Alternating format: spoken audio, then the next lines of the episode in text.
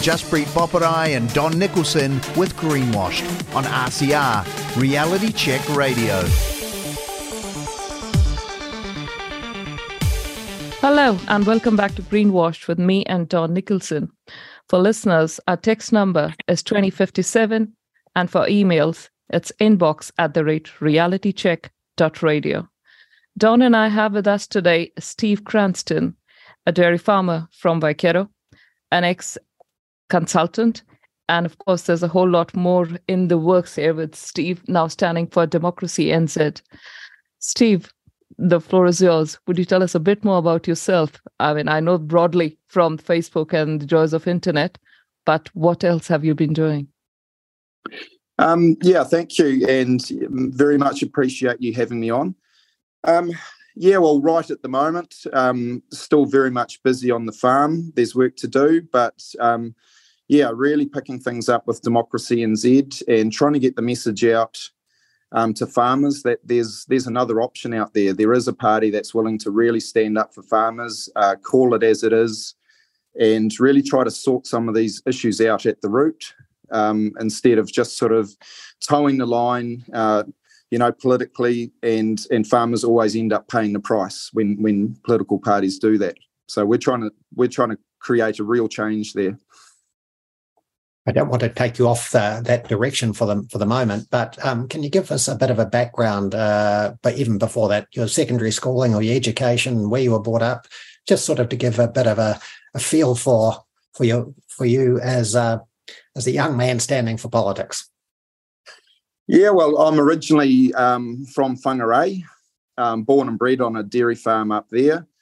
Um, of sort of moved to, um, I actually went overseas and did quite a bit of traveling for a number of years and then came back a bit later and decided I was going to get into uh, agricultural science and become a consultant. So I went down to Lincoln and got a BAg Sci degree there. And probably about that point, I sort of picked up an interest in agricultural emissions. Um, I did a couple of papers on climate um, science down there and could sort of see that we weren't sort of getting taught um, we weren't really getting taught the whole facts. Um, so I, I, used to have some pretty good discussions with the, the professors down there. Didn't help my grades, but um, it certainly did help enlighten me to how um, climate change sort of works in the education system and how, how political it is. Um, so yeah, and after that, uh, I became a consultant. Um, but this is an area that I certainly had an interest in and started sort of writing articles around uh, methane being short lived. And when it's stabilised, it doesn't add additional warming to the atmosphere. That that's a very big point for agriculture, given that in the New Zealand context, our methane has been stabilised for for a while now, and that message um, just never seemed to get through. It, it wasn't understood by most people in the industry, even industry leaders certainly wasn't understood by politicians. So, yeah, that was sort of the main message that I was sending out. And yeah, gladly, it, more and more people started picking it up. Um, certainly wasn't only me. There's a there's a few other voices in the in the wilderness sort of pushing that same message. But I guess groundswell um, got in touch with me at some point um, a couple of years ago, and yeah, then I sort of became a spokesperson for them and sort of really kept pushing the the arguments around uh, methane's warming effect. And I guess where we are now is we're seeing um, that message quite clear. It's it's quite openly discussed now um, within the agricultural sector. I still don't think it's understood um, very well um, by the wider um, New Zealand public, and most politicians probably still don't really have their head around it. But we're at the point now where there's enough people are aware of these issues that we can sort of demand answers. So we're in a good place, but there's still more work to do. We're certainly not there yet. Steve, I've been looking at uh, fyi.org.nz and I can see your uh, requests for information going you know official information requests there is nearly two dozen and they go back right back to 2018 so you have been busy in this space for quite a while. But from you know traveling farming consultancy politics now what is there any one incident or you know what has gotten you down this path? Um, yeah, well, I guess you know I was quite enjoying my time at Groundswell, and I could see the the really positive um, work that was being done there, particularly around sort of education and and influencing other groups, industry groups, and political parties.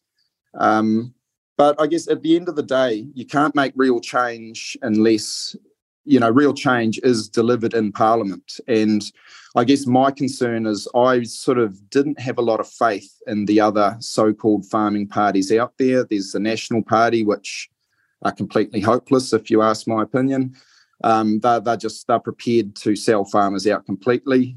And the ACT Party, they're they're a bit stronger on this. They're certainly not fans of the farming tax, but I don't see them coming out really standing up for farmers in any sort of meaningful way. And you know, with all the other big issues going on in New Zealand at the moment, I think it's quite likely they could prioritise other issues that are important to them around co-governance, um, something like that, and and not really dig their toes in for farmers. And then at the end of the day, we'll end up um, exactly where we were. So I felt that there's a real need for a party out there that is prepared to just really stand their ground and stand up for farmers. And that's probably the one thing that um, drove me to join Democracy NZ and, you know, try to create a real genuine voice for New Zealand agriculture.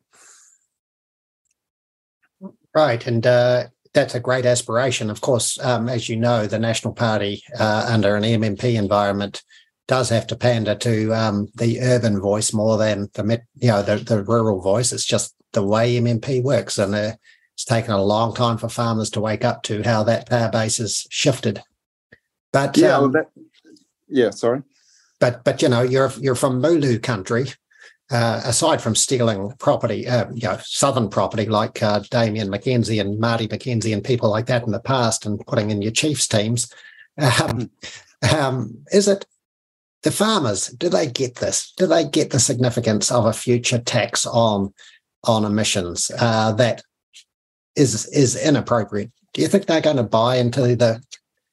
Have they sold their soul to the governments of the day and said, "Look, we can't beat this"? Um, that's a that's a good question. Um, there is the farmers that understand it uh, are quite passionately um, fighting this because um, they know how unfair it is. They know farmers aren't really the problem, and they're, they're literally being scapegoated by the government. Um, but there's a lot that have sort of just have a, a, blind faith that the industry groups, the, the federated farmers, the dairy NZs, or, or the national parties, just going to treat them fairly. Um, I think that sort of apathy is a big concern within agriculture. Um, I think it's probably more prevalent um, in dairy. I think dairy, on the whole, there's less financial pressure. They're probably more willing to sort of um, compromise on a lot of this stuff. Um, but the sheep and beef sector, I think they've really stood up in recent months or the last sort of year or so awareness is, is really increased in the sheep and beef sector. They know what's on the line, basically the survival of their sector, and they know how many farms are going to be out of business eh, or and just get um, destroyed by carbon farming if if uh, legislation like this is is actually um, progressed. So I think they're the ones that are really leading the charge, but and saying that, there's a lot of farmers across the board that are, are, well aware that this is a complete stitch up and and they're pushing back. But have we reached a, a critical mass? Um, I, I guess we'll find out at the election what what the what the real feeling is. So, so just carrying on from that a little bit, um, the HWE and He Waka Eke Noa process. Was it your impression that farmers were being encouraged to uh, uh, to to impose a tax on themselves, like in a world first. Uh, it was like they were being seduced into being told, "Put a tax on yourself, and and that will that will help." Um, what's your feeling of that? Because that's how I assessed it. I just would love to have your opinion. Yeah, uh, the industry was very much led along um, into He Waka Eke Noa, sort of being promised that it was a better solution and, that something needed to be done. I guess the flip side of that is it was never really a choice. Um, the ETS backstop was always sitting there and always threatened, so it was pretty much you tax yourselves or we'll tax you um, we'll tax your industry for you in a, a even blunter and more destructive way um, so it was never really a choice there but yeah going back to why how a lot of farmers possibly haven't been pushing back as much as as they should have if they understood it. It's the industry groups sort of really went along with it and actually tried to sell the the He Waka Eke dream to farmers. And so a lot sort of believe that this would be beneficial or it won't be too harmful. And but the more it's progressed, the more sort of facts are actually coming out, and and that's why um, I think pushback has dramatically increased um, once the information's actually been um, put out there for farmers to see. And, and even now, there's still a lot that that's kept well under wraps as far as the inner workings of Waka Eke Um, yes. it, it, has not been a transparent process. I can tell you that much. Yeah, that's that's how I assess it too. Uh, but the other thing that, that sort of grates a little bit at me is it seemed and while it seemed like a, a nice thing to do, farmers accept the process, accept the cost, accept the transitions. Um, it took all the heat off the politicians. And the only people that need the heat on them are the elected people that are putting uh, this sort of stuff in place. If you, you know, if you're elected uh, levy, if your levy agencies or fed farmers are endorsing something um, that's a cost on yourself, it doesn't seem the the norm for any part of society. I've never known any part of society to say tax us and we'll be happy. So that and so to me, it took the heat away from the Minister of Agriculture and Minister for Primary Industry. And he was smiling all the way until uh, perhaps it didn't work. That's how I assess it. But um, keen to have your opinion. It was it was very it was very strategic how the government went about this, basically using their own industry groups to to get the emissions pricing over the line. Um, what was I still don't completely understand why they've gone along with it um, so much. There is, if you were um, cynical, you could argue that the levy bodies uh, are set to receive, you know, hundreds of millions of dollars over time um, through the farming tax. So there could be a bit of empire building. There's, I guess, a lot of people sort of want to get um, a, a, big tick on their resume for for achieving, you know, this would be quite a significant change to the industry. There might be a few individuals that are, are really believe that that would be um, quite an achievement for them personally, but uh, there's certainly no benefit to the to the average farmer from taxing farmers. Like it's absolutely nonsensical, and and it's not something that consumers are actually calling for. And that's the big lie that's sort of being talked about at the moment. That that we need to be taxing our farmers to maintain market access. Um, that that's that's very much a lie, but that's what farmers have been told to to toe the line. Well, that that lie has been told uh, since I, I can remember, even as far back as the first decade, late first decade. It was told we were told uh, market access is why you've got to start ticking this um, emissions box. And of course, now uh, I think Steve, you're aware of new science, um, aside from what you talk about, about the stabilized methane and the um, short term effect of methane, uh, there is other science that's come to bear in the recent years that clearly shows methane and nitrous oxide um, are in the real atmosphere completely overshadowed by um, water vapor and CO2 and have a minuscule, almost immeasurably small effect on warming. And so why 48% is uh, of New Zealand inventory is ascribed to uh, to animal agriculture and perhaps some other biogenic um, emissions, likes of settling ponds and the like. Uh, it does seem that that appropriation is completely skewed at that point. But moreover, there's another element called global warming potential. Do you want to ex- expand on that? Um, yeah, well, I'll just sort of explain, I guess, the angle that I come from. Um, I've been pretty clear um, to say that there's no evidence, and this is an actual fact because we've asked the minister if he can provide any evidence that New Zealand agriculture is um, warming the planet, and he can't do that.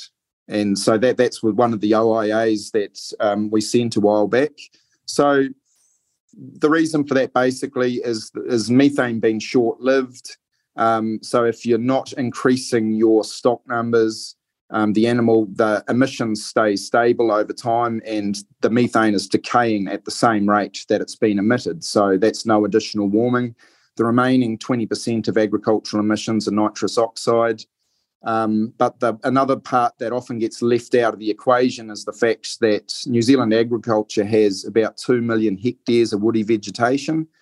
And that is that should be more than enough to offset that nitrous oxide. So when you do that basic equation, no warming from methane, nitrous oxide being offset by on-farm sequestration, you end up with there or thereabouts no additional warming from New Zealand agriculture.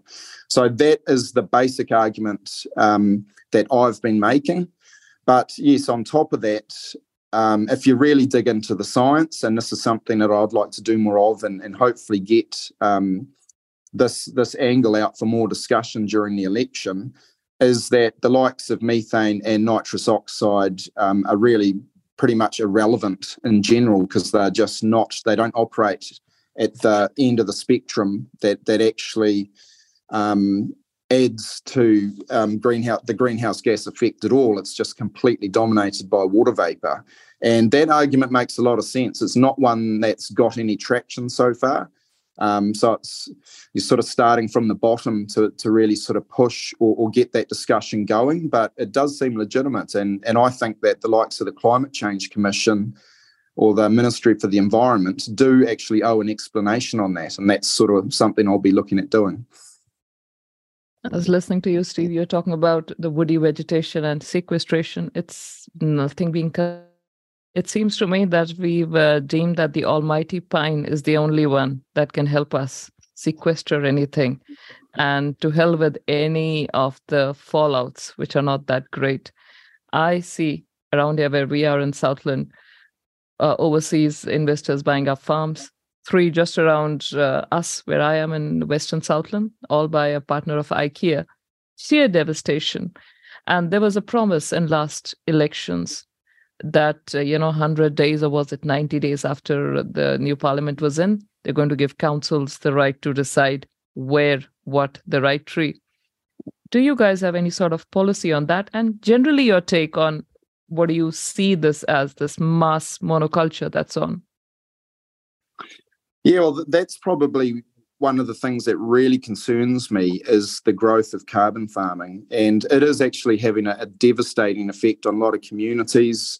Um, it's it's really no competition out there at the moment as far as the sheep and beef, uh, hill country sheep and beef competing with carbon farming. You know, there's five times more profit basically um, just just planting trees, shutting the gate, um, not circulating any more money in the economy, not providing any jobs. It's a trend that rural New Zealand just can't continue because um, you know, well, it, it's just not sustainable. So that that is a, a, big one for us, and the approach that we're taking is um, it's it's really all driven by the carbon price. I know I think nationals out there sort of tinkering with sort of how many offsets um, can be um, that carbon farming can actually um, offset. Um, but it, it, ultimately comes back to the carbon price, and at the moment it was up around above seventy dollars. It's still fifty five. It still distorts rural economics until you get that carbon price right down there's always going to be issues as far as um, how it works economically. So, our approach is to link the carbon price to that of our trading partners. Um, and our, our dominant trading partners are not paying a lot of money in carbon tax whatsoever. So, that's going to bring it down well under $20 um, on the calculations I've done. And once you do that, you, you bring everything back into alignment um, there's no real incentive to go out there and destroy farmlands to plant trees. It would be barely economic. So that there, to me, is the best long-term fix because I don't see once you put that policy in, keep that carbon price down. Quite frankly, I don't see China coming out anytime soon, um, dramatically increasing their carbon price, or, or a lot of these other um, significant trading partners. So um, I think that that'll um, take care of that issue for, for quite some time. Yeah, we'd like to believe that's the way the uh, pricing's going to go, Steve. In fact, I'd love it to go to zero, so all this just falls to bits. Um, could be a pipe dream. Let's hope uh, it isn't. But I'm now aware that uh, agents in in Europe want, uh, like the World Economic Forum and others, want a standardized uh, emissions measurement system, and they want to set a sort of carbon floor price. So some sort of standardized, globalized system. I think that will be a disaster for New Zealand. Uh, it's a disaster anyway, but uh, you know we're unsubsidized producers. Many of the countries we're dealing with uh, do have multifunctionality payments, environmental grants to keep themselves functioning and profitable. Uh, so we're competing on an uneven field before we even start, as we are now, by the way, with our um, unsubsidized farming systems uh, competing with them currently. But add in carbon uh, pricing, and it just it just adds to another layer of complexity. Is is have you got an opinion on that? Oh, anything like that which tries to put a floor on the carbon price is going to be an absolute disaster. And yeah, it's, just economies just can't sustain that. It, it's the the carbon tax. They've even um, had to um, sort of limit the growth of the carbon price now because the government is well aware that if the carbon price kept increasing like it was, it, it's just going to absolutely destroy the economy. So I, it's just a crazy idea that we are taxing energy, taxing food production. It, it just doesn't make sense to me um, at all. And certainly from our perspective um, and Democracy NZ's perspective, um, we're not interested in being dictated to by overseas organisations. I think you know we're a sovereign country. Um, on some, you know, international issues, there we do need to play a part and be part of that global community, but we're not interested in being um, dictated to in, in, these sort of ways. So that would be something we would be absolutely against. Um, on the carbon price in general, yeah, there's a strong argument to say that you know no carbon price um, would be would keep a lot of people happy. I can certainly understand that angle. Um, but the way I look at it, um, there are things out there around. We believe in adaptation you know, the climate is very gradually changing. Um, there's certainly no information out there to say extreme weather events or, or a lot of this um, sort of more visual or um, you know the more costly sort of things that are happening are actually linked to climate change but there's still a lot of investment that can be made in improved flood management um, you know erosion control better roading better bridges we'd like to see some, um, or well, all the climate funds um, that are raised go to those sort of things, you know, with actual tangible investments that New Zealanders get a benefit from. So if it is does turn out to a $15 carbon price and that money is actually put towards improving our infrastructure, that's still money well spent because uh, it's going to come out of tax dollars either way. So it just seems a good way to to tick a box to be part of the international community, but spend that money wisely and actually get a return. So that's the position that we're taking. I, I'll, I'll go to a slightly more, uh, a slightly different topic from just rural, Steve. This uh, morning, I saw an article about NZTA, as I'll call it, Waka Kotahi, consulting on bilingual road signs. There is no information yet about what that's going to cost, where it is headed. But that seems to be a priority right now in this country. And I've seen, and you must have seen it about, you know, this whole, these last two years have certainly divided us in more ways than one. But this is one of them, this whole sort of cultural uh, wars that have been created. What do you, what do you feel? What are your thoughts on this? Do you see this as an issue at all, actually? Well, it's what I believe is the biggest issue is is just the overall government waste and the ideology. Um, there's huge amounts of money wasted on on these sort of things, and you know, like there may be value in you know um, expanding sort of place names and that to to give um, to give more Maori name recognition.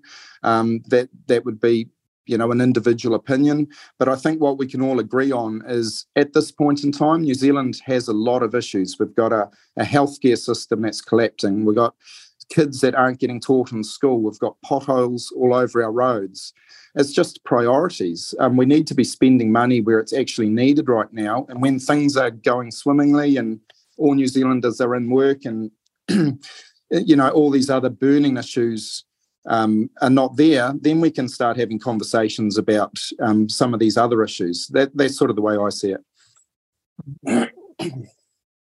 So, um, know, about 20 years ago, there was a, st- a slight trend into uh, on the major, you know, the big green signs that sort of led onto Highway 6 or Highway 1 or something. And you saw um, Maori names joining uh, with the English English names, and that seemed to be appropriate. Were signs were big, they were uncluttered. They didn't they didn't sort of take your vision away from uh, what you wanted to see, actually.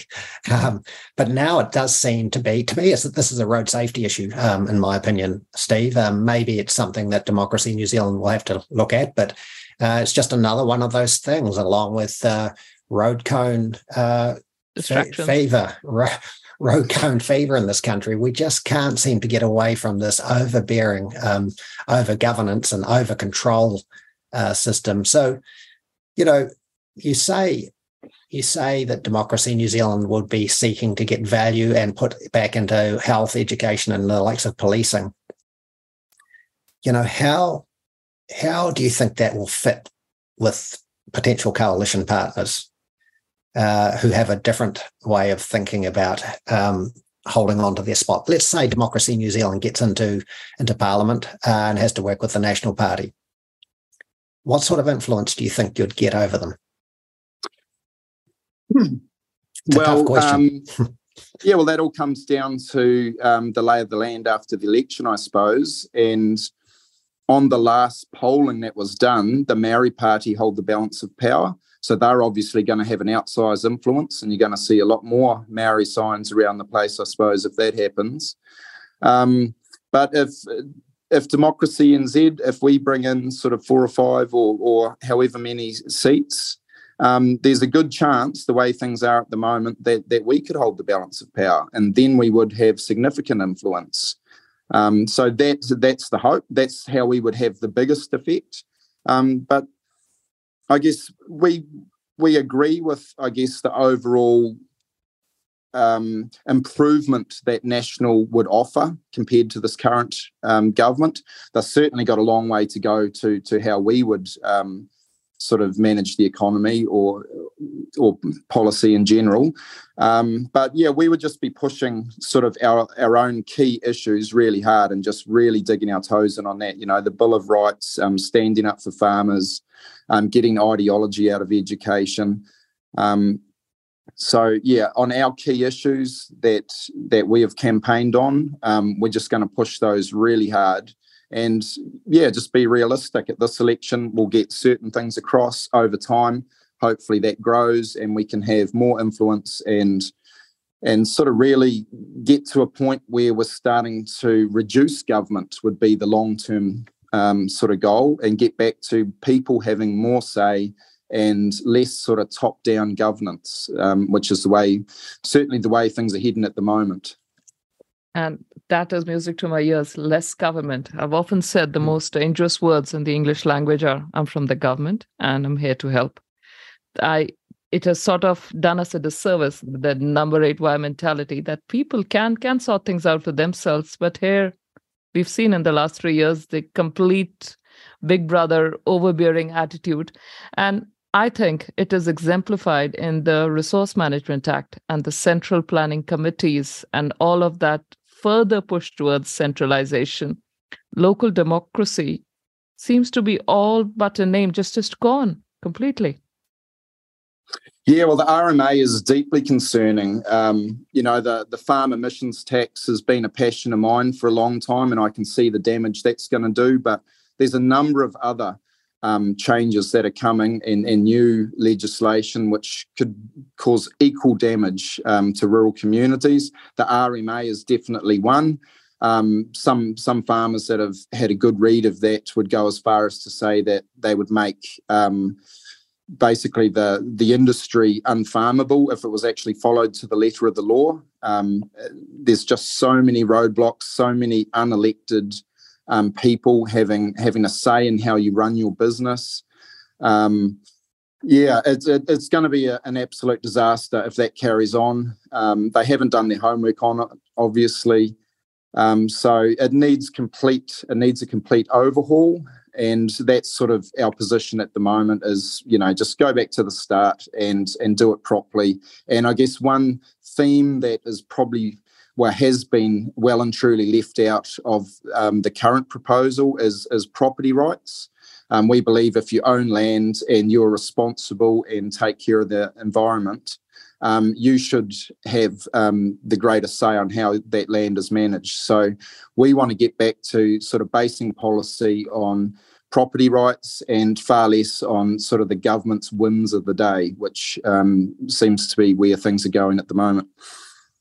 It's interesting because you you talk about uh, reduced um, government, and often po- posited is the uh, the Swiss model uh, of government, where in about the year 2000 they uh, in a in a referenda uh, decided that they would limit the size of government, and as a percentage of GDP, their their debt was the handbrake, and so they've reduced their debt from um, 20 or almost 39 percent of their GDP in 2002 to sort of around 18% in 2018.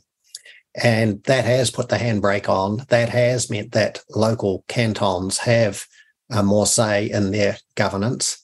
And uh, it seems to be something that is talked about more and more in New Zealand. I mean, I we've had it on the show, so I decided to research a little bit of it. Do you think local government, we, and, and secondly, in my time, there's been probably 10 local government um, reviews. They all seem to sit on the shelves gathering dust.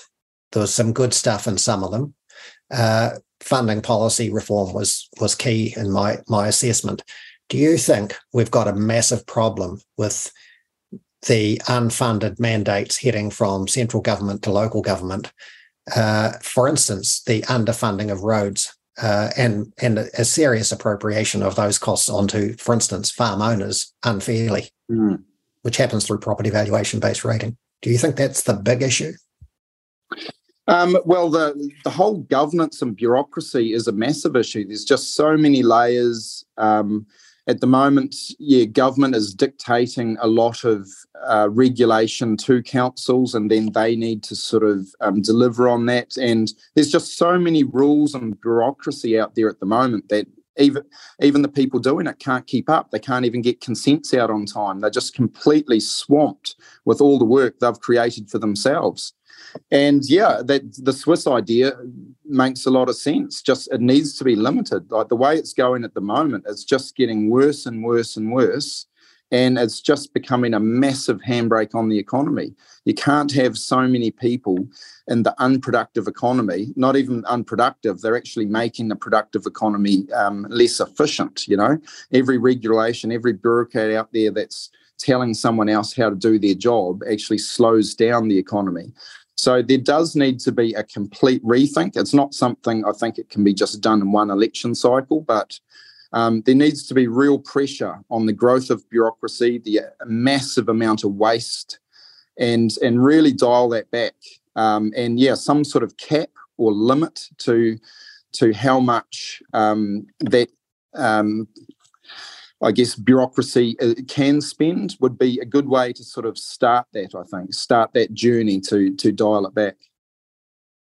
So, in in your region, Waikato, do you see local government expanding its remit uh, without a mandate? Uh, you know, doing all sorts of stuff outside, for instance, roading, waste, water, uh, and going into lots of economic development, uh, putting grants and and uh, you know, funding the Bright Ideas Brigade in your own community. Mm-hmm. It's something that the local authorities don't have a mandate to do, but they seem to be doing it nationwide. Is is it a, is it a problem in Waikato? Well, yeah, I think it's a problem everywhere. That um, I guess there's the good to have sort of um, things that councils sort of like to spend money on. It's good PR, all that sort of thing. Um, yeah, I think there does need to be a conversation about just getting back to core services. Um, or exactly a better question might be what does the community actually want? Um, I don't think they're often asked. It's just, um, you know, creating work for themselves and sort of growing their their footprint, which just seems to happen constantly. And then it's very hard to sort of shrink that um, that footprint after you've already um, sort of expanded into other areas. So yeah, I think just what what are the core services that that need to be provided or that the community expects, and and just really focus on those and do them properly because that's often what's forgotten in all this. You know, the the roads are still not in good condition in a lot of areas, and and you know the rubbish, the the basic services um, are just not up to scratch, and that's that's what ratepayers should expect. I, I completely agree. Out here, we've had similar issues. You know, councils can't afford to repair bridges and all, cutting off, actually, in some places, cutting off uh, farms in an area, Southland, that produces uh, 15% of the nation's GDP, export receipts. And, uh, but yeah, we have money for everything else. We have money for cycle lanes, bike lanes, because, hey, let's save the world, let's save the climate, let's plant mm. one more pine tree, one more cycle lane it is just unbelievable what we've come to as a country. Yeah, well, the, the climate policy definitely does have quite an influence. Um, mm. Yeah, there, there's a lot of money that, that is spent on, um, I guess, trying to reduce emissions, and it's a lot more than than the sort of the number that is or any numbers that you'll see out there. It's all the little things that they do. They pay extra for the buses to to have lower emissions. They'll um, use different products. They'll um, yeah, just promote more cycle lanes or or whatever. So yeah, that um, that issue I think is massive, and I think and another big part of what Democracy NZ is trying to achieve is, is, actually having a serious conversation about climate change. I know no one else is really um, too interested in doing that because of the the potential media pushback or or um, you know how you might be perceived. But you know, like it's not. The world isn't going to hell in a handbasket. Um, there's no real evidence of that. Uh, we've adapted to the last one degree of warming uh, remarkably well. Humans are, are, thriving by every measure, really. Um, population's growing, economies are growing, health is improving.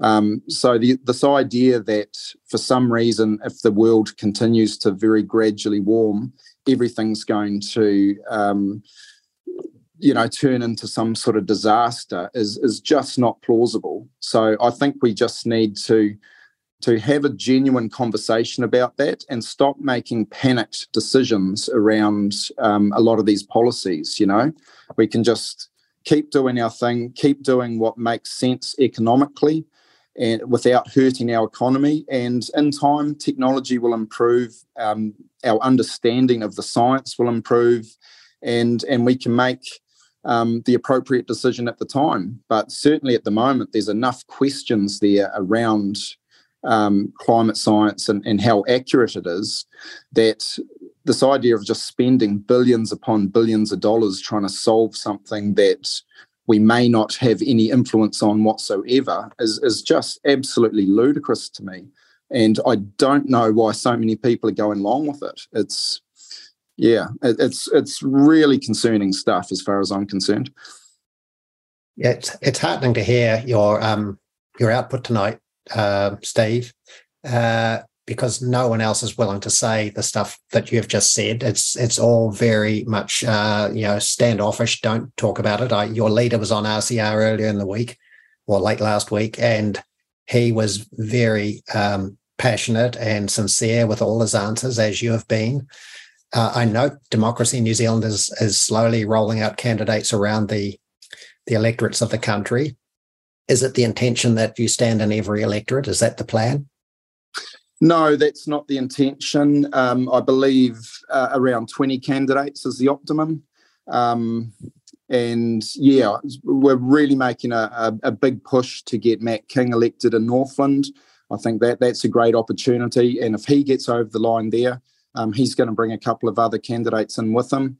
Um, but I think we've got a real opportunity to get to the 5% too. And I know that's a big ask for a new party.